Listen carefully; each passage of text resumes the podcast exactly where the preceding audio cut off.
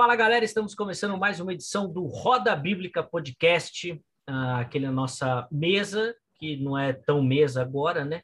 Afinal de contas, ainda estamos distantes, separados, mas a nossa oração é que 2022 venha, chegue e traga o Roda Bíblica de volta ao estúdio, afastando toda, todo o mal, toda a peste da pandemia. Já determino aqui que ano que vem nós vamos voltar para o estúdio e não vai ter pandemia que nos abale. Eu posso falar isso? Posso falar isso, Vinícius, ou não? Achei engraçado, cara. Te achei agora. Ah, irmão, aqui é um... aprendeu, aprendeu bem lá, aprendeu ah, bem lá, hein, cara. Irmão, aqui é um presbiteriano para frente, irmão. Aqui é para frente. Aprendeu bem lá, hein? O negócio aqui é para frente, irmão. Eu determino. Eu posso nem acreditar nisso, mas eu falo. Tá certo. Bom, já que o Vinícius já se manifestou, e aí, Vinícius, beleza, meu irmão? Seja bem-vindo. Sempre bom estar contigo, guerreiro. Fala, gente. Muito bom estar aqui no Roda Bíblica. Eu, eu, eu gosto muito desse ambiente. É, gosto muito de falar de Bíblia. A gente é uma roda bíblica. É, Para mim, tá com aprendendo com pessoas todas as semanas é, é muito importante. Muito bom ter vocês aqui junto com a gente. E vamos lá, a roda bíblica está aí e, e não para. Apesar do, dos participantes, ele não para, né? Ainda que a gente faça de tudo para parar, ele continua. Tem sido bem. Uh, passa o, o, Onde o pessoal vai encontrar aí, Vinícius, os esquemas aí para a galera assistir, ouvir e tudo mais? Bom, gente, para encontrar a gente, provavelmente você esteja nos ouvindo ou assistindo no YouTube. Para encontrar a gente é só jogar lá Roda Bíblica Podcast, você encontra fácil, fácil vai ver lá todas as pessoas que nós entrevistamos. Já entrevistamos bastante gente renomada no meio da teologia, graças a Deus. Então você encontra muito fácil, colocar na aba vídeos, vai lá você encontra bastante gente. Também no Spotify, também no Deezer, Google Podcasts, em todos os plataformas de áudio aí, aplicativos de áudio, você encontra a gente muito fácil. Está indo trabalhar? Coloca lá Roda Bíblica Podcast para você ir ouvindo no carro, para você ir ouvindo no ônibus, no metrô, no transporte público. Rapidinho você acha a gente e vai ouvindo um podcast abençoado aí. Aí, boa. Que a, gente tá de... tá crente, a gente tá crente demais hoje, hoje cara. nós estamos bem. um podcast que vai de Angela Bismarck a Daniel Mastral. Que fase, hein, Antônio Carlos Costa. A, Nesse meio passamos por Carlos Vailate, Antônio Carlos Costa, Leovaldo Ramos. Deu uma passeada. Teve gente aqui, cara. É eclético, no, mínimo eclético, né? No mínimo. Boa. Boa. Mas é aquilo que eu sempre que, que elogiaram a gente. É. E eu gosto sempre de repetir, cara. Vocês ouvem todos os lados e conversam com todos os lados, tanto Sim. da igreja, quanto da política, quanto da filosofia. Vocês estão ouvindo todos os lados. Isso é, é muito bom. Sem dúvida, sem dúvida. É verdade, até na política, a gente tivemos um candidato do PSOL, do PSDB, de é todo verdade, mundo. Aqui. É verdade, candidatos. É verdade, boa, boa, boa. E aí, Marcão, que alegria te ver, meu irmão. Seja bem-vindo aqui novamente à Roda Bíblica. Alegria para mim também poder participar aí, ver vocês, poder conversar hoje, né? É o podcast que vai de Ariovaldo Ramos ao Wesley Ross, né?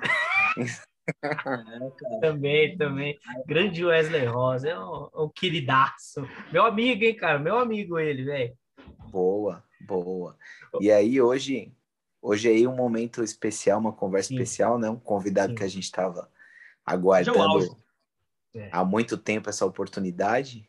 Sim. E aí, vamos, vamos aproveitar. Inclusive, Marcão, aproveita para a gente não, não, ganhar tempo, aliás. Já apresenta o nosso convidado aí, vai. Olha, nosso convidado hoje, ele acho que é um dos maiores é, cientistas da fé, num quesito até de visibilidade nos dias de hoje. Está muito popular, é um cara que, é, além de um conhecimento de teologia, ele tem um conhecimento também de arqueologia, de história, um cara muito estudioso, autor de vários livros participa de projetos enormes, assim como consultorias de filmes, de novelas, é realmente um, um especialista na, na história bíblica, né? Tem participado aí, dado várias entrevistas, participado de diversos podcasts, foi até no podcast do Mano Brau, né? Então, o Roda Bíblica tem a honra hoje de receber o arqueólogo, teólogo, historiador, cientista Rodrigo Silva. Uhul! Glória ah, a Deus, acima de tudo. Amém. amém. Mas o principal, o irmão em Cristo Jesus. Eu acho que é isso irmão que é o, é o título que tem que ficar no topo da lista ali, né? Servo de Deus, irmão dos que amam a Deus. Amém. Verdade, amém. Que bênção, pastor, que bênção. Ó, que, é, que alegria te receber aqui e, e, eu vou começar por esse último destaque que o, que o Marco fez. Ah, pô, como é que é encontrar o Mano Brown assim frente a frente, pastor? Gente, o cara marcou a minha geração, assim, eu não sei se eu ia conseguir falar duas horas lá igual, igual o irmão fez lá. Como é que foi isso daí? Conta um pouquinho pra gente. Bom, em primeiro lugar, eu, eu acho que é Deus que está abrindo essas portas, sabe? Porque eu não vou atrás de nenhuma dessas desses convites que eu recebi. Todos eles vieram assim, e eu acredito piamente que é intervenção divina, porque eu não, eu não, e aqui não é falsa modéstia de minha parte, eu não sou uma pessoa midiática no sentido de eu não tenho uma, uma página de Facebook ou um canal do YouTube ou um perfil no Instagram assim preparado por profissionais que fazem tudo. A, a equipe sou eu e minha esposa, mas a gente vai pregando o evangelho e Deus vai abrindo portas. Então eu atribuo a Deus toda a honra e toda a glória e digo que é um milagre. O Mano Brown foi muito é, simpático comigo. Isso aqui que eu estou falando não é apenas de maneira demagógica, não. Foi simpático mesmo. Aliás, uma prova que ele foi simpático é, é que na foto que ele tirou comigo, ele está sorrindo. E muitas pessoas que curtem Mano Brown falaram comigo que ele não sorri nas fotos. Ele não sorri, né? Ele não sorri de maneira nenhuma. E ali ele sorriu e foi muito bacana. Ele mesmo que pediu uma entrevista. Olha, eu gostei de conhecê-lo pessoalmente. Foi um bate-papo muito agradável. E onde houver oportunidade de falar de Jesus e testemunhar da minha fé, não como advogado da defesa, da, da, da verdade, porque Deus não precisa de advogados, ele precisa de testemunhas, não é? Mas para testemunhar da fé, eu estou indo, é, pedindo a oração dos irmãos e a unção do Espírito. Amém. Ah, Amém. Pastor, eu vou até começar por esse detalhe, porque o, o Mano, e já foi o segundo podcast que ele recebeu alguém ligado à fé cristã, e, e, que ele tocou num assunto que me chamou muito a atenção, e eu queria começar por esse, por esse aspecto, que é a, a questão da fé negra. Ah, inclusive falou bastante no, no, podcast com o pastor Henrique, acho que é Henrique o nome dele, sobre teologia Henrique negra. Vieira. Henrique Vieira, Henrique isso. Vieira. Falou muito sobre teologia negra. Eu ouvi no seu podcast que ele reforçou muito essa questão da origem dos povos. Ah, pastor, eu queria começar por aí. Eu queria que o irmão falasse um pouquinho da importância, ah, não só desse resgate das origens, mas da teologia, ah, não sei se conversar, não sei se seria a palavra certa, mas, ter a, a, representatividade do negro também. Uhum. É, essa, essa, eu vou começar de trás para frente. Essa última frase sua, ter a representatividade do negro, isso é muito importante em todos os sentidos que nós possamos imaginar, não é? É, você, às vezes eu vou para um congresso de, de, de, teologia nos Estados Unidos, tem o SBL, que é o Society of Biblical Literature, que é o maior do mundo, e você conta nos dedos ali os especialistas negros que sabem ler acadiano, sabe, são poucos, seja no Brasil no exterior. Eu acho que nós temos que ter uma representatividade maior, com certeza. E vou dizer, não só de negros, de mulheres também. É, é, aqui nós temos poucas mulheres na, na, teologia acadêmica mesmo. E é curioso que na minha, minha experiência como professor de teologia, é, eu tive alunas que foram as melhores notas de grego. Os trabalhos de exegese feitas, feitos por mulheres. Eu tenho uma ex-aluna minha que está fazendo doutorado nos Estados Unidos. É, aliás, duas ex-alunas que estão terminando o doutorado delas, uma em teologia aplicada, outra em teologia, em filosofia, inclusive. Então, eu acho que a gente tem que ter essa representatividade maior das minorias. Também resgatar o lado, o papel do negro na Bíblia. Nós temos muitas pessoas negras que tiveram um destaque ali. A própria esposa de Moisés, a Zípora, ela tinha uma pele mais escura. Os egípcios é, não eram pessoas clarinhas. Né? Agora, por outro lado, eu sempre tenho uma, uma preocupação com as teologias no genitivo teologia da liberdade, porque genitivo, para quem está acompanhando a gente, você sabe, mas muita gente talvez não saiba, uhum. genitivo é uma categoria gramatical da língua grega que pode dar a ideia de origem ou posse. Então, quando eu uso genitivo, eu quero dizer assim, João saiu da casa, o da casa é genitivo. É, este é o carro de João, carro de João também genitivo, posse ou origem. Então, quando eu me refiro a, teolo a teologias no genitivo, eu falo de teologias como teologia da libertação, teologia a partir da mulher, teologia a partir do negro, teologia. Aí eu já começo a ficar um pouco preocupado, porque a teologia tem que ser a partir de Deus. Se eu construo uma teologia a partir da terra, eu estou criando uma antropoteologia, sabe? É, é, é humanismo teológico. Isso é muito perigoso. Então, em que pese é, a necessidade de colocarmos na mesa a discussão do papel do negro na sociedade, na igreja, da mulher, do índio, é, é, é, e de outros grupos segregados, o judeu, que também sofre muito antissemitismo por parte de muitos cristãos, é, eu acho que é importante nós discutirmos isso, mas nós não podemos setorizar o discurso agora olhando tudo sob aquela ótica ali, senão você vai acabar fazendo uma Bíblia, por incrível que pareça, uma Bíblia segregacionista.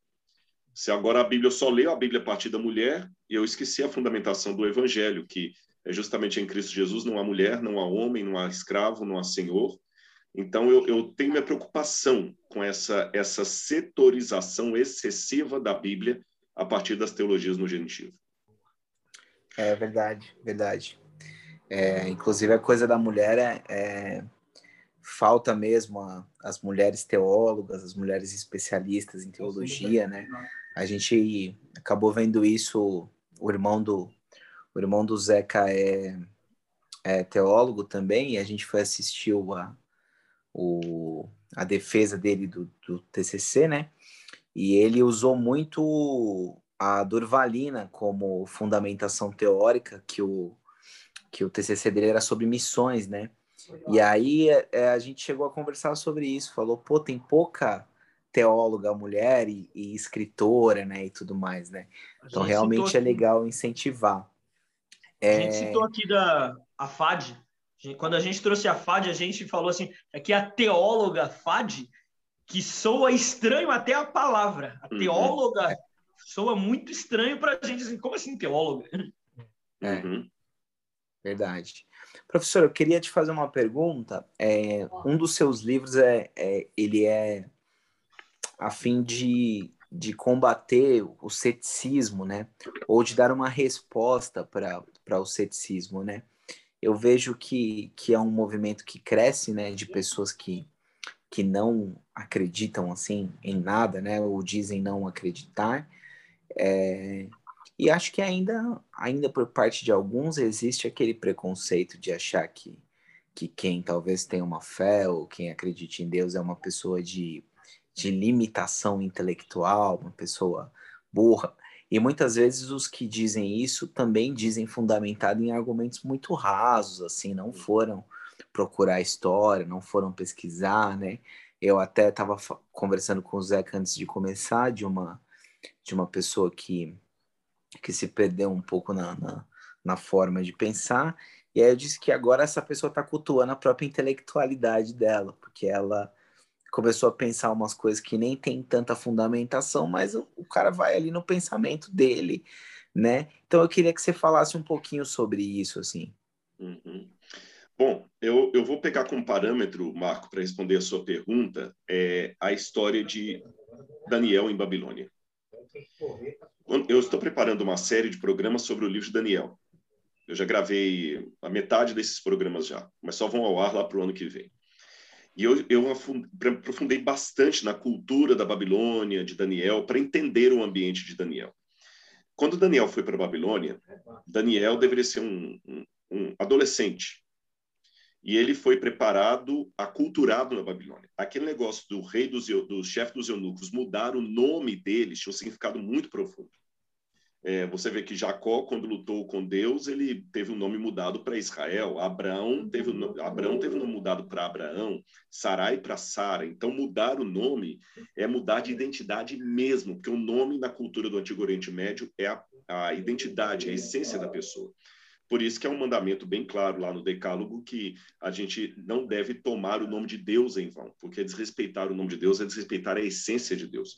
Uma expressão idiomática do hebraico bíblico é apagar o nome, que significa matar a pessoa para sempre. Né? Então, quando você vê Daniel tendo o nome dele trocado, ele e os seus amigos, aquilo foi muito mais sério do que agora eu começar a chamar o Eliezer de Zeca, por exemplo, que é um apelido carinhoso que nós temos aqui, você entendeu? É muito mais forte do que isso. Além disso, Daniel teve que se preparar durante três anos na Universidade da Babilônia. Pouca gente faz essa pergunta, mas eu vou revelar aqui de antemão no podcast, dando um spoiler do, do programa. É, é, alguém sabe o currículo que Daniel teve que estudar? Porque ele estava contado entre os magos da Babilônia. Daniel teve que estudar línguas, ele teve que estudar pelo menos o acadiano, o sumério, ele teve que estudar a, a, a forma de escrever é, cuneiforme e a forma de escrever aramaica. O nome caldeu, que aparece em Daniel, vem do sumério caldu, que quer dizer mago, astrólogo. Daniel teve que estudar matérias que eram completamente antagônicas ao que ele acreditava como judeu, porque Deus proibiu a astrologia. Deus falou: não haverá no meio de vocês quem estude os astros. E Daniel teve que estudar os astros. Ele teve que estudar astrologia. Daniel teve que estudar é, exorcismo à luz da cultura babilônica. Então, você vê que, por um lado, Daniel foi exposto à cultura secular. Mas o que fez Daniel ter a convicção de não ceder àquela cultura popular? Veja bem, o cristão não precisa necessariamente evitar aprender aquilo. Tem uma frase do, do Daniel Wallace, que é um teólogo que eu respeito demais, ele é especialista em crítica textual do Novo Testamento, Daniel Wallace, um dos maiores do mundo. E Daniel Wallace falou o seguinte, por muito ele é conservador, tá? Por muito tempo a igreja ficou preocupada em isolar os jovens em relação ao mundo, ao invés de, de, de é, não, é, perdão, ela ficou preocupada em, em exatamente isolar os jovens ao invés de protegê-los. Aí tem um trocadilho em inglês, insulate, insulate. Em português seria mais ou menos o seguinte, a igreja se preocupou muito em isolar o jovem do mundo, ao invés de, de, de, de protegê-lo do mundo. Tá certo? Proteger o jovem do mundo não é isolá-lo dele. Então, Daniel, na cultura da Babilônia, ele estava igual qualquer cristão que vai fazer uma faculdade na Fefelete e tem que ouvir um professor ensinando liberação da maconha e, e, e, e Karl Marx e tudo mais, e Daniel aprendeu aquilo ali. Mas Daniel não cedeu. Quando houve a, a, a, a, aprovação da fornalha ardente, Daniel não estava presente, mas os três companheiros dele não, de, não se inclinaram diante da, da, da, da imagem de Nabucodonosor. E quando Daniel foi acusado porque ele tinha que adorar a Deus, ele orou a Deus do mesmo jeito e foi para a cova dos leões. Agora olha o contraste, Jeconias, ou jo, Joaquim. Jeconias cedeu ao governo da Babilônia, cedeu. Tanto é que é bem provável que quando Nabucodonosor ergueu a imagem, Jeconias foi, segundo o livro de Jeremias, ele foi para a Babilônia. Se Jeconias estava na Babilônia, junto com o, os governadores de todas as províncias da Babilônia, o de Jerusalém também tinha que estar lá. Se o nome dele não é mencionado, diferente de Daniel, eu acho que não é porque não estava ali, é porque ele cedeu. Qual a diferença entre o rei de Judá e Daniel? O rei de Judá não sabia quem ele era teologicamente e espiritualmente. Daniel sabia. Então, quando Daniel foi exposto àquela cultura secular, ele a aprendeu, mas não a aprendeu com dois Es. Ou seja, ele teve um encontro intelectual com aquilo, mas não ficou no coração dele. Então, a minha preocupação com muitos jovens hoje, e você falou de alguém que se perdeu aí, muitos teólogos, infelizmente eu tenho ex-alunos teólogos que se perderam. Eu tenho, eu tenho ex-aluno que virou ateu. Eu tenho um ex-aluno que virou ateu. É, então, o que, que acontece? O meu problema hoje não é se você é um jovem em Babilônia. A minha preocupação é você é Daniel ou Jeconias? Professor, é... e, o, e o que, que você tem para dizer para esses que, que foram da fé e já não são mais, tipo esses caras que são até teólogos ou pastores? Olha, o que eu tenho para dizer para eles, com toda sinceridade, é que não é nenhum, nenhum, nenhuma, é, como é que diria para vocês? Eu não estou brincando com isso, não é nenhuma é, é, falsidade de minha parte, é com muita sinceridade. O que eu tenho para dizer para eles é apenas um profundo, uma profunda tristeza, mais do que um julgamento. Sabe, quando Jesus uma vez ofereceu para o jovem, escuta, vem, siga-me, mas vende tudo que você tem, dá metade aos pobres, depois vem e me segue. A Bíblia fala que aquele jovem é, saiu triste porque ele era dono de muitas riquezas. Tem uma expressão no Evangelho que me chama a atenção. Jesus, olhando para ele, o amou. Jesus, até o fim, lutou com Judas. Se vocês olharem bem, o quadro da Santa Ceia de Cristo, É, ele não é como o quadro de Leonardo da Vinci, que está lá na, em Milão, aquele quadro que tem Jesus no centro, seis de cada lado, igual o jogador de futebol de, de, de salão, né? Jesus ao centro e seis de cada lado. Não. As pessoas ficavam deitadas numa mesa chamada triclínio, que elas se, ficavam acolchoadas ali, como se fosse um divã. E quem ficava na primeira ala aqui era um anfitrião. E ele colocava do lado dele as duas pessoas mais importantes da refeição. As mais importantes ficavam do lado dele ali. Assim era com os reis, assim era com os governadores, assim era como um, quando um patriarca convidava alguém para comer em casa. Os mais importantes ficavam do lado dele, um de cada lado. Por isso que a mãe de Tiago e João pede a Jesus: quando tu vieres no teu reino, manda que um filho meu fique à sua direita, outro à sua esquerda. Quem Jesus colocou ao lado dele na Santa Ceia? Bom, um nós sabemos que foi João, discípulo amado, porque a Bíblia o descreve como aquele que reclinava a cabeça no seio de Jesus. E o outro, quem foi? Só pode ter sido Judas. Porque Jesus falou o seguinte: aquele que eu der o pão molhado é que me trai. E para Jesus pegar com a mão direita, que é a mão que eles tocavam na comida, o pão e entregar para alguém, essa pessoa tinha que estar do lado dele. Jesus não ia esticar o braço igual a, a, aquele camarada do Quarteto Fantástico, que era de um, um braço de, de, elástico, né? Era Judas. Agora, o que, que eu aprendo com isso? Por que Jesus colocou Judas do lado dele, mesmo sabendo o que Judas ia fazer? Jesus lutou com o coração de Judas até o último instante. Até o último instante.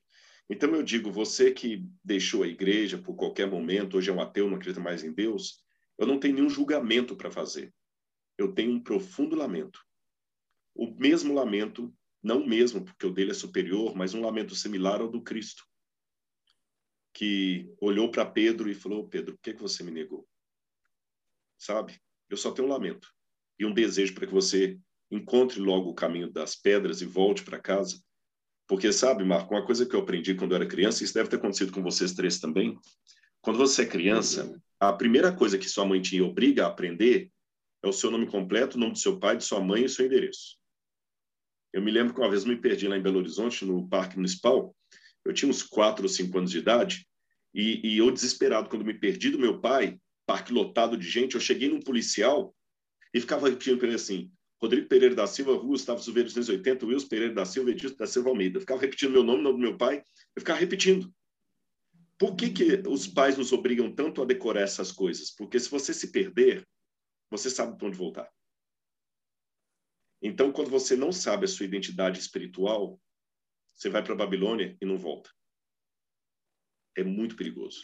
Professor, e esse livro pode ajudar essas pessoas que estão meio incrédulas? Eu creio que sim, porque esse livro, O Ceticismo da Fé, eu até acho que eu estou com um, um, por aqui. Ele tá aqui em algum momento eu estou com ele aqui. Eu quase nunca trago os meus livros assim para mostrar, mas é, ele ah, tem. Não, não está mesmo, não. Fica por outra vez, eu mostro. Ah, tá aqui, ó. Falei, achei. Gente, vocês não sabem, tá uma bagunça isso aqui, porque o dia que meu escritório estiver organizado, eu morri, eu tô doente. Eu perdi a fé.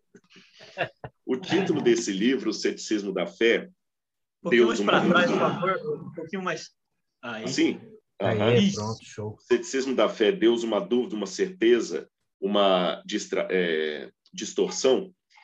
É um livro que eu conto de maneira assim testemunhal a minha própria biografia com a fé, sabe, as minhas próprias lutas. É, a pessoa perceberá que aqui é um livro muito honesto, muito humano, quase que uma oportunidade do leitor ficar me ouvindo como se os meus pensamentos agora ficassem audíveis, sabe? Quando você fala com seus próprios botões, mas eles, o que você está pensando sai numa caixa acústica. Tanto é que uma, o maior elogio que eu recebi desse livro foi de algumas pessoas que encontraram e falaram assim: a gente lê o livro e parece que está escutando você falando. Esse era o meu objetivo, sabe? Então, aqui eu falo das minhas dores, da, da, das minhas angústias, dos momentos em que eu tive crises de fé. Esses dias eu achei interessante, é, apareceu para mim no, no, no, ali no o YouTube manda os algoritmos mandam sugerem vídeos para você, né? Uhum. E como, eu não sei, acho que o, o, o, YouTube percebe que eu sou o Rodrigo Silva e fica mandando vídeos de mim mesmo para mim ou de alguém que fala a meu respeito. e eu, eu vi alguém aí que colocou um vídeo esses dias aí, Rodrigo Silva, maior ícone da igreja adventista, decepciona, irmãos. Por causa de, de duas frases minhas ali, que vocês quiserem, a gente pode até tocar nesse assunto aqui. Uma foi quando eu falei que eu não, eu não me surpreenderei se eu encontrar ateus no céu, que eu posso discutir se vocês quiserem. E a outra frase foi porque eu admiti o meu o, a, o momento em que eu tive uma depressão profunda e quase dei cabo na minha vida. E eu comecei a ver ali, depois parei, não assisti até o final, não assisti uns cinco minutinhos, o, o, o, o sujeito do, do, do vídeo lá falando assim, é, mas isso é porque o Rodrigo não tinha... Uma... Eu me surpreendi, porque o Rodrigo no, no Jô Soares demonstrava uma fé inabalável. Inabalável. Quem ouvia ele falar de Jesus para o Jô Soares, esse camarada é inabalável. Agora que eu vi que o Rodrigo quase perdeu a fé, onde é que estava aquela fé dele? É para vocês aprenderem que a gente não pode acreditar nas pessoas, que a gente não conhece as pessoas. E eu fiquei ouvindo pouco, cinco ou dez minutos que eu ouvi daquele, eu pensei, oh, meu irmão, com todo respeito, primeiro, você não estava comigo no minha dor. Você não sabe pelo que eu passei.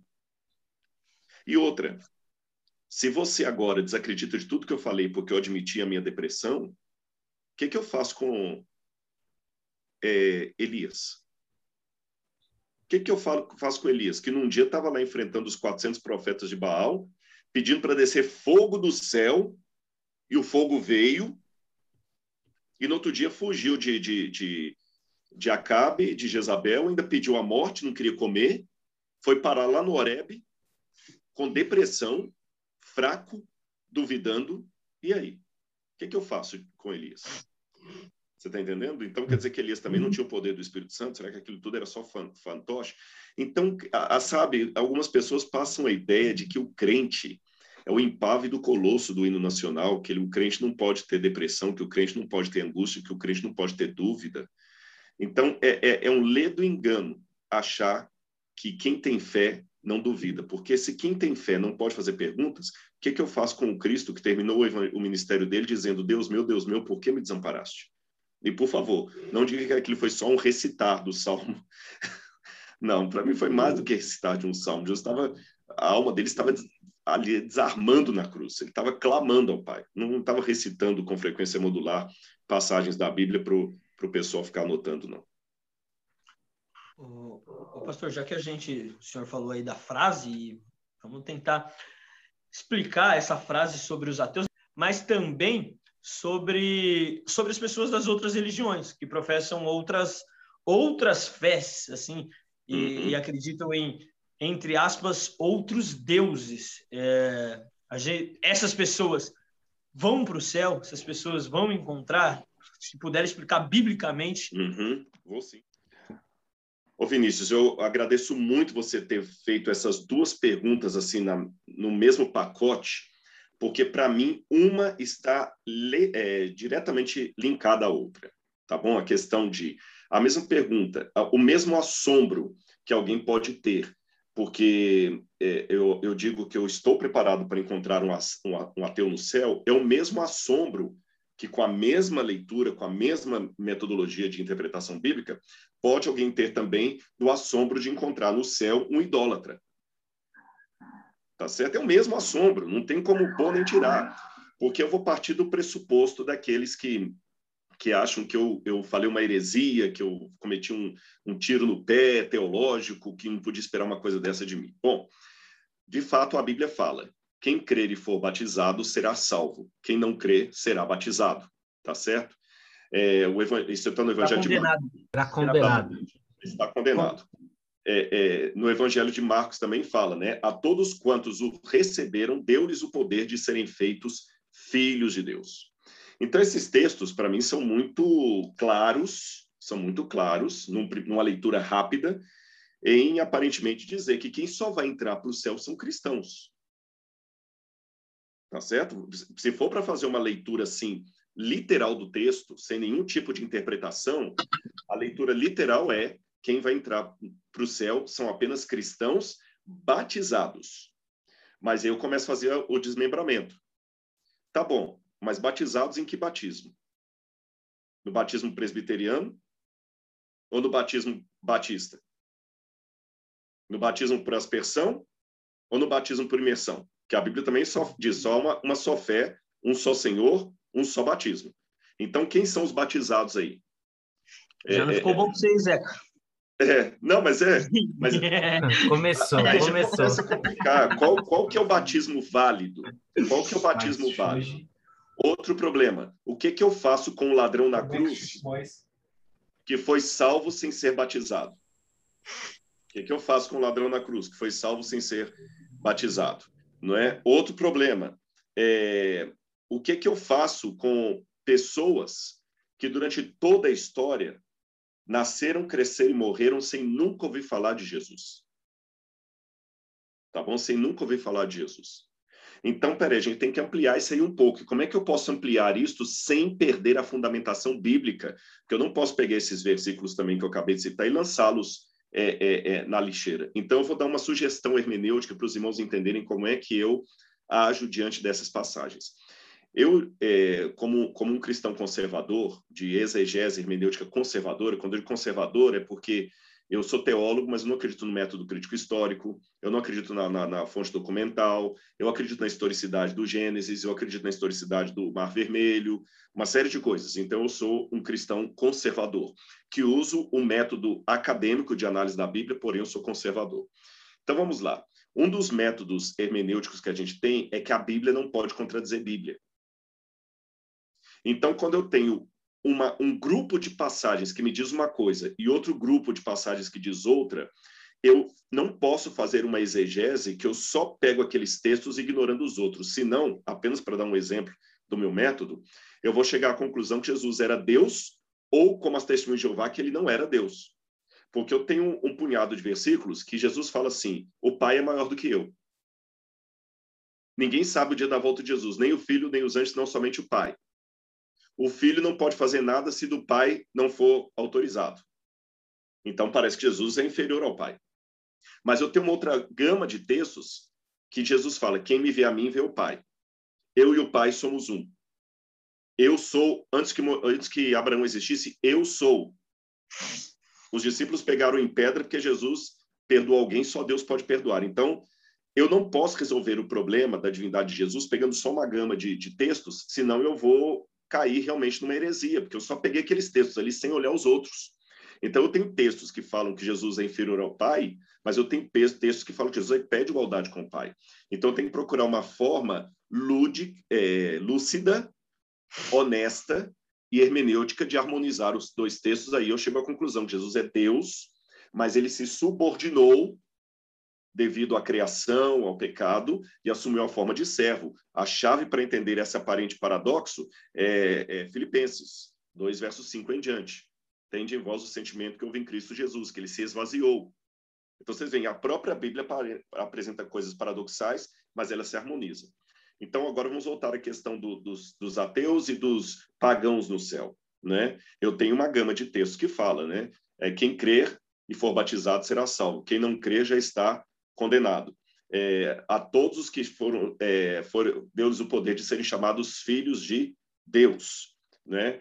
Porque não há nenhum nome abaixo do céu da terra pelo qual importa que sejamos salvos, Cristo Jesus. Tudo que pedidos ao Pai em meu nome, isso será dado, tá? Mas eu tenho uma outra gama de textos que mostra pessoas que estavam fora desse circuito aí e eram consideradas pessoas de Deus, tá certo? Eu acabei de dar o um exemplo aqui é, por, é do, do, ladrão da cruz que morreu sem ser batizado e, e tudo indica que foi salvo. Agora, como é que eu entendo essas passagens? Bom, eu vou para João capítulo 10. João capítulo 10, versículo 6. Uh, ah, João capítulo 10. Não, perdão é, não é capítulo 6, não, é capítulo 16. Ainda tenho outras ovelhas que não são desse aprisco. Preciso também trazer a estas. Elas ouvirão a minha voz, então haverá um só rebanho um só pastor. Veja, Jesus falou: Eu tenho outras ovelhas que não são desse aprisco. Então havia ovelhas de Jesus fora do ambiente de Israel. Para Jesus falar, eu tenho ovelhas que não são desse aprisco, é a mesma coisa de eu falar, Jesus tem sinceros fora da igreja que eu pertenço. a igreja de Cristo é maior do que a igreja da qual sou filiado, porque ela é constituída dos sinceros que estão aqui e dos sinceros que estão lá. Jesus elogiou a fé de um centurião romano que era um homem pagão, não circuncidado. Se eu transferir essa discussão para o Antigo Testamento, eu tenho o mesmo problema com a circuncisão. Porque Deus falou para Abraão que a aliança que ele fez era com todos que fossem circuncidados. Tanto é que no cristianismo primitivo, a grande disputa deles é como é que alguém pode ser de Jesus e não ser circuncidado? Porque não está na aliança. E aí Jesus vai e elogia a fé de um romano e fala que fé que esse homem tem lá em, em Cafarnaum. E aquele romano era um pagão. Ele oferecia sacrifício para, para o, os, os imperadores. Tanto é que ele falou, oh, Jesus, se ele fosse, como alguns falam aí, ah, não, aquele, aquele romano era um, era um judeu convertido. Não, se ele fosse um judeu convertido, ele não teria problema de Jesus ir à casa dele. Mas olha o que ele falou, senhor, não, não sou digno que sou entre minha casa, não. Mas manda daqui, meu servo vai ser curado. Só aquele ato dele, eu não sou digno de só entre minha casa, é porque ele era um romano puramente romano, com toda a estrutura de um romano. Ele não guardava o Shabat, ele não, ele não oferecia sacrifício, ele não era circuncidado, ele não fazia adoração ao Deus único. Ele era, teologicamente falando, o inverso do que o judeu queria. Lembra que é, João Batista, até quando falou lá do, do soldado, falou assim: vocês sejam justos e tudo mais, mas em Qumran os, os judeus de Qumran não aceitavam nem soldados no meio deles. Veio a mulher cananeia, Ciro Fenícia, que um evangelista chama Cananeia. O Cananeia é um título assim, de gente que não presta. E Jesus elogiou a fé dela também. Gente, Jesus elogiar a fé de um soldado romano e de uma mulher cananeia seria a mesma coisa de chegar numa igreja Assembleia de Deus, ver um espírita e falar o seguinte: Nossa, eu não achei na Assembleia de Deus uma fé como desse espírita. Eu sei que choca, mas é isso que Jesus fez. Porque você elogiar a fé de um cidadão romano que acendia incenso para o imperador, que tinha na casa dele as estatuetazinhas dos ídolos, e falar, eu não achei em Israel a fé desse homem, me mostra que Jesus, que a fé, eu valorizo muito a ortodoxia. Valorizo muito a ortodoxia. Mas eu sei que a fé, ela tem uma dimensão que vai além da teologia sistemática tá certo? Vai além da teologia sistemática. Aí eu vou em Paulo, e Paulo também co complementa esse ensino de Jesus, e eu quero só citar Paulo e mais um texto aqui. Paulo, quando vai falar da lei, olha que interessante, e é um adventista que está falando isso, hein? É um adventista, lembra? A gente tem aquela questão com a lei. Olha o que, que Paulo fala da lei. Ele fala que aqueles que sem lei pecaram, eles se fizeram de lei para si mesmos Paulo fala, eles fizeram de leis para si mesmo. Então, tem pessoas que nem conheceram a mensagem. E, por fim, na interpretação escatológica que eu tenho, que não é só minha, essa interpretação é encontrada também em Adam Clarke, em Matthew Henry e vários estudiosos é, evangélicos e protestantes do século XIX, início do século XX, Apocalipse, capítulo 17 e 18, quando fala da grande Babilônia, e fala assim: caiu, caiu a grande Babilônia, sai dela, povo meu. A Babilônia é justamente a confusão religiosa. E olha o anúncio do anjo do Apocalipse: sai dela, povo meu. O que, que eu aprendo? Tem povo de Deus na Babilônia. Então, é, é, Marcos, Vinícius e Zeca, eu sou muito convicto doutrinariamente daquilo que eu acredito. Eu não, eu não sou pela metade. Se vocês quiserem perguntar qual a minha opinião sobre batismo, eu vou dar para vocês qual a minha opinião sobre batismo. Se vocês perguntarem para mim qual a minha opinião sobre o dia de guarda, eu vou dar e vocês já sabem muitas das minhas respostas. Agora, se você perguntar, tá, e quem discorda de você? Bom, isso é entre ele e Deus. Eu estou o céu que eu creio tem espaço para ele. Porque Jesus muitas vezes vai julgar a pessoa pela sinceridade que ele tem diante daquilo que ele acredita. Quem sou eu para julgar? Então, o ateu é a mesma coisa. É, eu, quem fala aí essa coisa sobre o ateu nunca conviveu com um ateu. Nunca conviveu com um ateu. Porque se convivesse com ateus como eu convivi, você vai ver que o, o, muitos ateus, às vezes, eles não são aqueles ateus xiitas que estão cuspindo em Deus, é, é, é, é vilipendiando Deus. São pessoas machucadas. Às vezes tem gente que tem, tem, tem, eu conheci um pastor batista em São Paulo que faz um trabalho maravilhoso só com travestis. E ele falou comigo, Rodrigo, um percentual altíssimo dos travestis são ex-evangélicos. E você sabe que para trabalhar com travestis, você tem que ter toda uma linguagem para atingi-los e coisa evitar. E ele falou, e o que mais surpreende é que uma grande parte dos ex-evangélicos iniciaram sua vida homossexual com um líder de uma igreja, que às vezes era o pai, o padrasto, um pastor, um presbítero, um cooperador. Então, meus irmãos, eu não estou dizendo que os traumas justificam os pecados, mas eles não me dão autoridade para julgar ninguém. Ninguém, ninguém, ninguém. O trigo tem que crescer junto com o joio. E a, e a característica do, do, do trigo é que ele nunca sabe quem é o joio até que a vindima aconteça. Então, hoje eu prego, tenho convicção, mas o céu que eu, que eu estou aberto tem pessoas de todo lado. Porque, senão, só para terminar aqui, para a resposta não ficar muito comprida, eu tenho a convicção da guarda do sábado. Mas se eu não tiver esse pensamento que eu estou explorando para vocês aqui, como é que eu posso, sinceramente, pedir ao Zeca para fazer uma oração que a gente fez aqui antes de começar o podcast? Se, se eu não tiver esse pensamento aqui, o que, que eu faço com irmãos sinceros e piedosos que não entenderam que tem que guardar o sábado e oram por mim? O que, que eu faço com eles? Vocês estão entendendo? Sim. Então, eu tenho a minha convicção doutrinária, mas ela não é uma, um muro de separação entre mim e o de fora. Não é. Porque lá no meio dos Moabitas, pode ter uma Ruth, que se não fosse a revelação do Evangelho, eu nunca ia parar para perceber isso. Lá no meio dos pagãos da Babilônia, tinha um Arioque, chefe da guarda, e um Meusar, chefe dos eunucos da cozinha, que ajudou Daniel. E eu nunca saberia dessas figuras. Se eu não for, se não fosse a revelação, eu nunca saberia que Naamã, mesmo prostrando diante dos ídolos lá na Síria, tinha se convertido ao Deus de Israel depois de ter sido curado por lepra aqui, e o profeta falou: "Não vai para lá, continua adorando os deuses, não, tem problema não". Ele falou: "Mas quando o meu Senhor se inclinar, inclina junto, não tem problema não". E aí, o que, que eu faço? Vocês entenderam? E a mesma coisa o ateu. Eu não sei por que, que ele é ateu. Às vezes ele não é um ateu convicto. Ele é uma pessoa machucada. E o Espírito Santo vai conseguir, de alguma forma, que eu não sei explicar como, talvez no último segundo de vida dele, chegar lá no coração daquele ateu e tocar de tal maneira que de repente ele vai, no último segundo de vida dele, entregar o coração a Cristo. Ou de repente ele já entregou até antes, ele só está magoado com o Cristo da teologia. E ele fala assim: Eu não quero saber desse Cristo da teologia, eu não quero saber desse Cristo da igreja, eu tenho trauma dele. É, é, sabe que quem tem um, é burnout, é burnout, a burnout. pessoa, quando adquire burnout, ele tem, ele tem tanta crise que se ele vê o logo da empresa dele, ele começa a passar mal. Se ele vira o logo da empresa.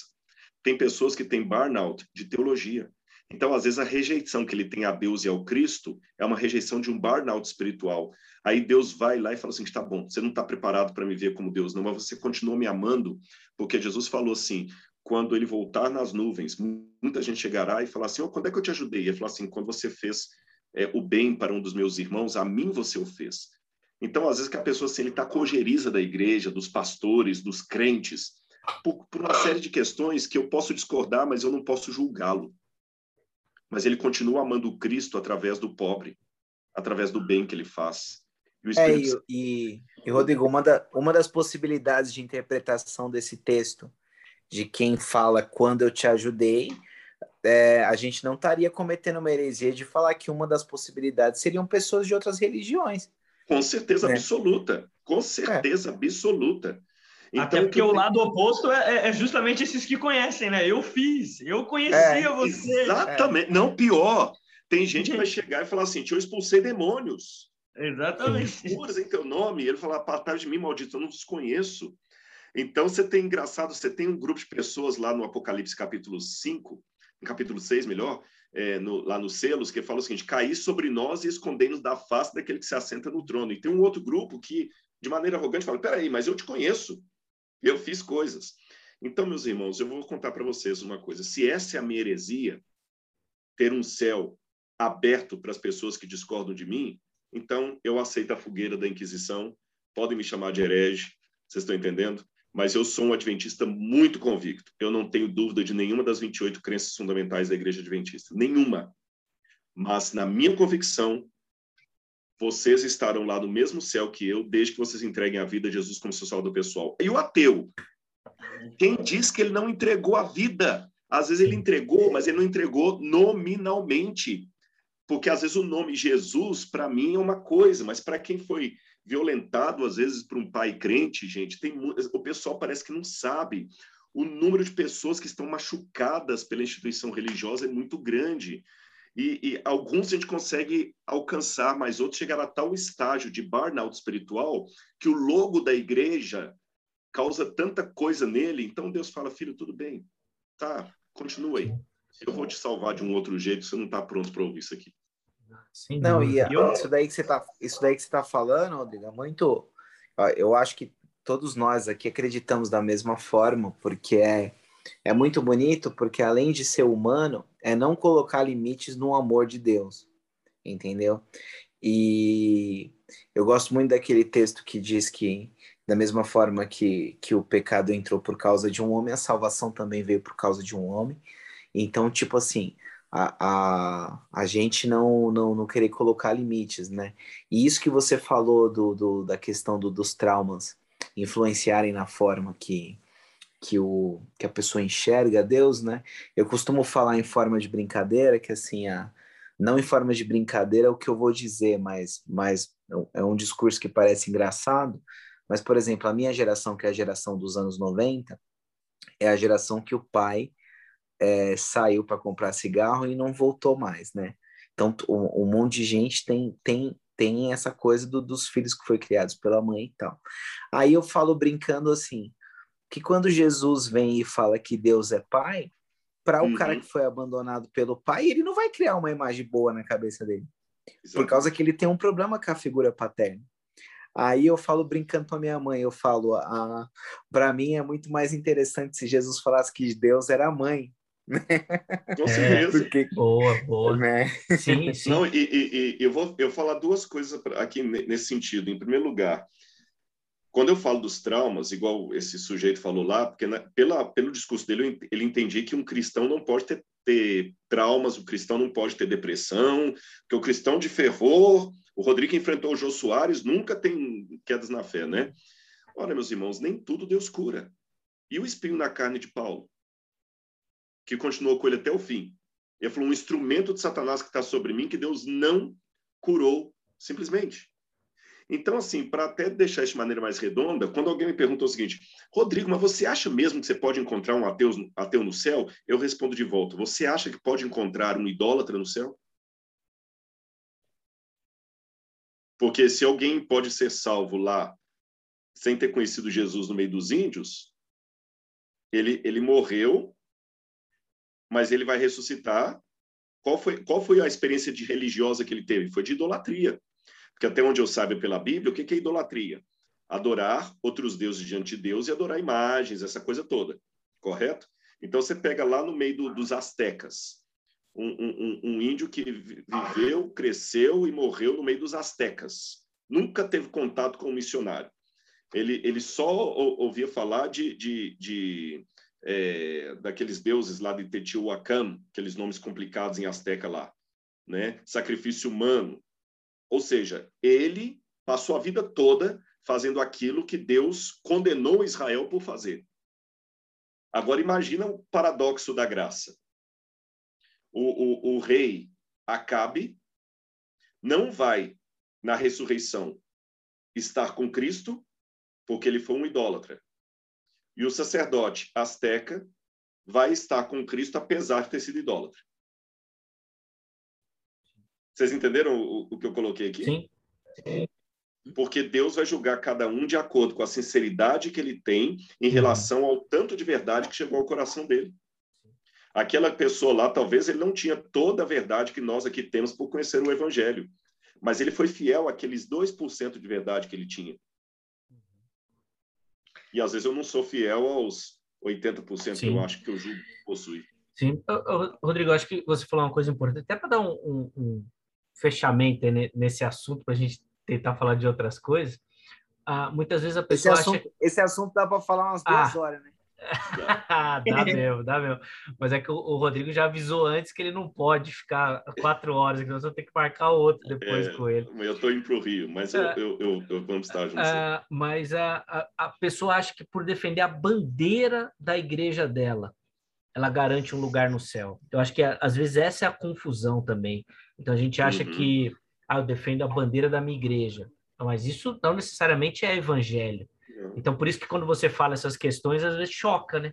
Choca, choca. E é engraçado, né? Engraçado uma coisa. É, até ali você sabe, no Vejam Só, o reverendo Weber Cocarelli também, muitas vezes os uhum. adventistas são taxados de seita lá. Seita, seita.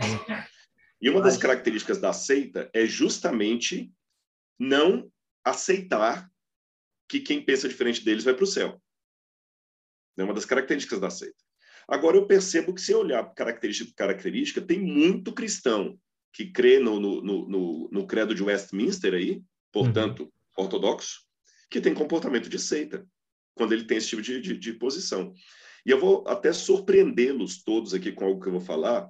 A igreja adventista não tem algo como os luteranos têm, que chama teologia luterana, ou teologia wesleyana, ou teologia calvinista. Nós não temos teologia whiteana. Mas a despeito de não existir na Igreja Adventista teologia whiteana, deixe-me revelar para vocês, até para aproveitar também a audiência, que esse lance que eu estou falando aqui de, de reconhecer o povo de Deus fora do, do, ambiente onde eu estou, é lógico que a minha fundamentação é bíblica, mas o insight veio da senhora Ellen White. Ellen White foi a primeira a falar que a maior parte do povo de Deus está nas outras igrejas. Tá certo? Alguns se assombram que ela usa a linguagem igrejas caídas, mas essa linguagem pesada, Calvino também usava, Lutero usava, é, é, é, fugiu o nome daquele batista, Roger Williams usava, quando eu falar dos católicos, os papistas, era a linguagem da época. E, ela, e, e, e, é interessante que a senhora White, ela não teve nenhum parente adventista fora o marido e os filhos. A irmã dela morreu na igreja metodista com o marido. E interessante que, que quando a filhinha da irmã morreu, ela falou assim: minha irmã, se você continuar fiel a Jesus, você vai ver a sua bebezinha na manhã da ressurreição. Ela falou isso para uma metodista. Uma outra irmã dela, que estava afastada da igreja metodista, a senhora White mandou uma carta enorme para a irmã, apelando ao coração dela para voltar para Jesus, não para converter para a igreja adventista, para voltar para o seio metodista. Ellen White, a papisa dos adventistas, a herética. Ela que fala tudo isso. A maior parte do povo de Deus está lá fora. Não devemos jamais recriminá-los. Ela fala: os que guardam o domingo não estão com a marca da besta. Isso não é uma questão que nós ensinamos. Está tudo lá. Então, só para dar esse, essa fundamentação teórica para vocês, a, a, a senhora White, que tem essa postura mais. É, o próprio Guilherme Miller nunca se tornou adventista do sétimo dia. E ela falou assim: Deus me mostrou que tem um anjo cuidando do túmulo de Miller, um homem de Deus, sabe? E assim, e assim vai por diante. O que ela fala da reforma protestante ali, então eu acho que a gente tem que, fechando aqui esse com chave de ouro, citar uma frase do John Milton, o autor de Paraíso Perdido, que, que Ellen White até cita a frase dele também, que John Milton diz assim no Paraíso Perdido: No céu nós vamos ter três surpresas. Primeira, pessoas que eu achava que nunca ia ver ali, eu vou encontrar. Segundo, pessoas que eu tinha certeza que eu ia ver ali, talvez eu não vá encontrar. E terceiro, a surpresa que eu mesmo estou ali, que é a maior de todas as surpresas, porque eu a conheço meus pecados. Nossa, sim, sem dúvida. Ah, ah, com ah, certeza, não, com certeza essa foi a, a discussão mais produtiva do Roda Bíblica em todos ah, os seus episódios. Todos Obrigado, tempos. viu, Marco? Gostei de você mais do que dos outros. o, o, o, professor, deixa eu aproveitar um pouquinho do seu conhecimento, que eu tenho uma dúvida, e, e é uma passagem que eu gosto muito, a do endemoniado a Gadareno, é, porque o, o que o demônio responde para Jesus eu acho muito legal, já vi muitos estudos ali, né, o que vem nos atormentar antes do tempo, dando a clara ideia de que o demônio sabe que ele tem a hora dele. Mas uhum. me intriga uma questão ali por que, que eles criavam porcos, pastor? Não, não era um animal impuro ou Boa pergunta. não aceito? E provavelmente nem eram porcos, eram javalis, um tipo de porco selvagem. Olha só.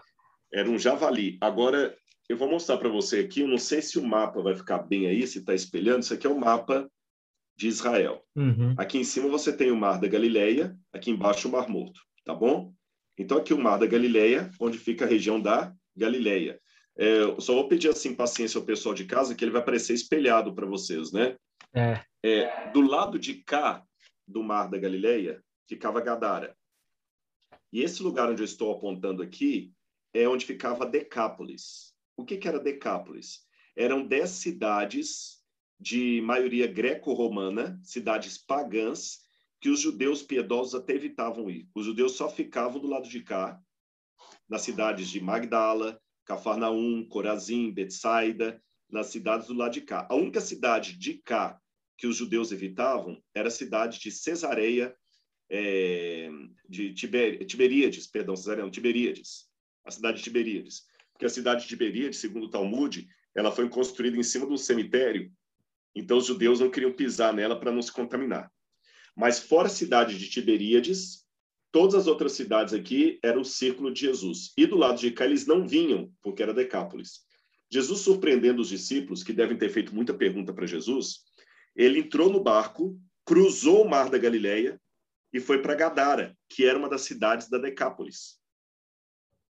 Vocês entenderam? Então, ele, a, a primeira coisa que surpreendeu, o porquê que Jesus largou o lado o lado judeu, que era o lado mais, é, assim, santo, ortodoxo, não sectário, e foi para o outro lado onde tinha os gadarenos. Foi a primeira coisa que surpreendeu. Ao chegar do outro lado, é, não era surpresa que houvessem porcos ali, porque a maioria dos que estavam do outro lado eram pagãos, então eles criavam porcos. Mas Jesus tinha uma lição espiritual mais forte com aquilo ali. Os judeus tinham uma coisa curiosa na época de Jesus, e Flávio José fala disso, filho de Alexandria, até no Talmud a gente encontra esses acenos. Os judeus, no legalismo deles, eles criavam regras para transgredir a regra. Criavam regras para transgredir a regra. Então, por exemplo, não pode, não pode, é, Shabat não pode trabalhar no sábado, no Shabat. Mas se eu estiver comendo uma tâmara e cuspir a semente no chão e a semente brotar no sábado, Opa, então cresceu. Então no sábado não pode cuspir semente no chão. Eu não posso subir em árvore porque eu posso cortar um galho e vou estar depenando a árvore no Shabat. Mas aí cai o boi no buraco. Aí eu não posso tirar, mas eu posso pedir alguém, eu posso pedir o meu amigo para tirar, porque foi o meu boi que caiu, não foi o dele. Então, quer dizer, eles criam regras para transgredir as regras. E apesar de evitar o outro lado por questões cerimoniais, eles iam do outro lado por questões comerciais. comerciais. Aí tem uma maneira muito irônica do evangelista Marcos contar esse episódio, diferente dos outros. Porque Marcos fala assim: é, estava não muito longe dali uma manada de porcos pastando no monte. Porco não pasta, muito menos em monte. Porco fica em lugar baixo é brejo, é vale. Porco não fica em monte. Quem fica em monte é, geralmente são, são ovelhas. Porco não fica no monte. Eram ovelhas. Por que que Marcos, por que Jesus fez daquele jeito? E Marcos percebeu. É, havia uma coisa na época de Jesus que era muito curiosa, que era uma espécie de dramatização parabólica. O que, que eu quero dizer com dramatização parabólica? Havia parábolas que Jesus contava havia parábolas que Jesus encenava. Ele criava um, um, um, uma dramaturgia. Por exemplo, quando a mulher adulta é jogada na, nos pés de Jesus, ele começa a escrever com o dedo no chão. Quando a tempestade se dá no mar da Galileia, Jesus dorme na polpa do, do barco ali. Então, é, era uma, uma tática dos rabinos da época de Jesus de ensinar parábolas, não apenas contando uma história, mas tendo uma atitude que chama atenção. Aliás, isso é encontradíssimo no Antigo Testamento, quando, por exemplo, Oséias pegou Gomer lá do meio da prostituição e começou a andar com ela pela cidade. Quando, quando é, Jeremias pegou uma, uma, uma cangalha né, uma, um jugo e colocou no pescoço e entrou na cidade com o jugo na cabeça, aquela coisa toda. Isaías andou desnudo. Era uma maneira de, através do, do ato, chamar atenção para uma mensagem. E Jesus fez de propósito. Olha bem, porcos não ficam em montanha. Quem fica em montanha eram soldados romanos. Tanto é que o, o demônio, quando Jesus fala assim, qual é o teu nome? Ele fala legião. Legião. E a legião que cuidava de, é, é, de, de ali, é, como se diz assim, atacar os judeus, vigiar os judeus, era a décima legião fretenses, que foi a mesma que destruiu Jerusalém no ano 70. E sabem qual era o símbolo da, da décima legião fretenses? Era um javali, um porco, um porco e um barco, porque eles eram legionários do mar. Aí os porcos que se chamam legião, e legião é o nome dos legionários romanos, vão para o mar. Aquilo aconteceu de verdade. Para mim, não, é quando eu falo é, é, ato parabólico, eu não estou dizendo que não foi histórico. Aquilo aconteceu. Como, como a mulher apanhada adultéria aconteceu. Só que o fato de Jesus escrever no chão tinha um sentido de parábola. Vocês entenderam isso, né? Sim, sim, sim. Jesus, de fato, foi lá, teve o episódio, ele tirou o demônio do, do menino e permitiu que eles fossem para os porcos, os porcos caíram. Mas vamos fazer uma pergunta: por que Jesus atendeu os, os demônios? Aliás, tem até um paradoxo aí, né? Porque o jovem que, que crê em Jesus pede assim: Senhor, deixe-me te seguir. Ele falou: Não, você vai ficar aqui. Mas os demônios que pedem, manda para o porco, ele atendeu. Né? O povo que pede, vai embora daqui, ele atendeu. O menino que ele curou, ele não atendeu. Por que, que ele atendeu os demônios? É a única situação que Jesus atende o demônio, porque Jesus queria aproveitar e fazer uma parábola daquilo para todo mundo pensar. Qual que era o grande sinal do Messias para todos os judeus, incluindo os, os apóstolos? Que o Messias viria libertar Israel do jugo dos romanos. E por que que Jesus de Nazaré não os expulsava do jugo dos romanos? Porque à semelhança dos gadarenos, eles amavam mais os romanos barra porcos do que o Messias. Porque veja, os gadarenos amavam mais os porcos, ficaram mais preocupados com o prejuízo que eles estavam do que com o milagre que aconteceu. Por isso que eles pediram Jesus para ir embora, por causa do prejuízo causado os judeus estavam fazendo a mesma coisa. Eles estavam rejeitando Jesus por causa do prejuízo que a mensagem de Jesus fazia.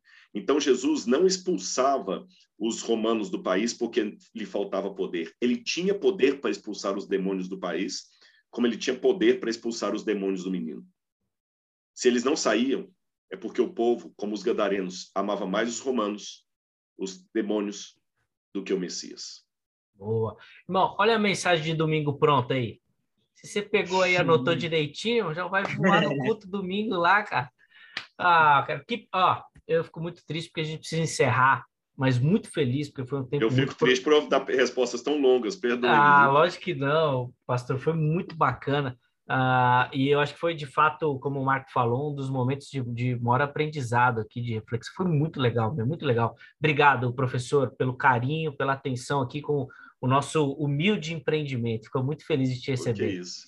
Eu que agradeço o carinho de vocês e, e não multiplicando palavras, mas eu queria pedir que vocês sempre orem por mim, para que Deus me dê unção, humildade acima de tudo, porque o que eu mais quero, independente das convicções teológicas ou filosóficas ou de vida, é o que todos vocês querem, é contemplar o rosto de Jesus naquele dia glorioso, sabe?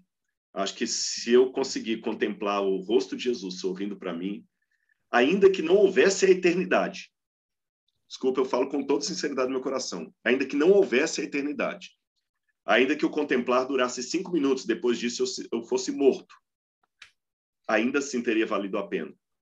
Porque eu acho que é o que todo cristão deve querer, mais do que convencer o outro, eu quero ver Jesus e quero que vocês estejam lá comigo porque Amém. eu gosto de ser humano, eu gosto de gente, eu gosto dos meus irmãos. Que Deus que abençoe todos vocês. Amém. Obrigado, pastor. Com essa palavra nós encerramos. Meus amigos, obrigado, hein? Obrigado pelo carinho. Nós vamos voltar. Mais episódios aí. Deus abençoe. Valeu. Um grande abraço. Fiquem com Deus. Obrigado, pastor. Tchau. Até mais, até mais, gente. Obrigado.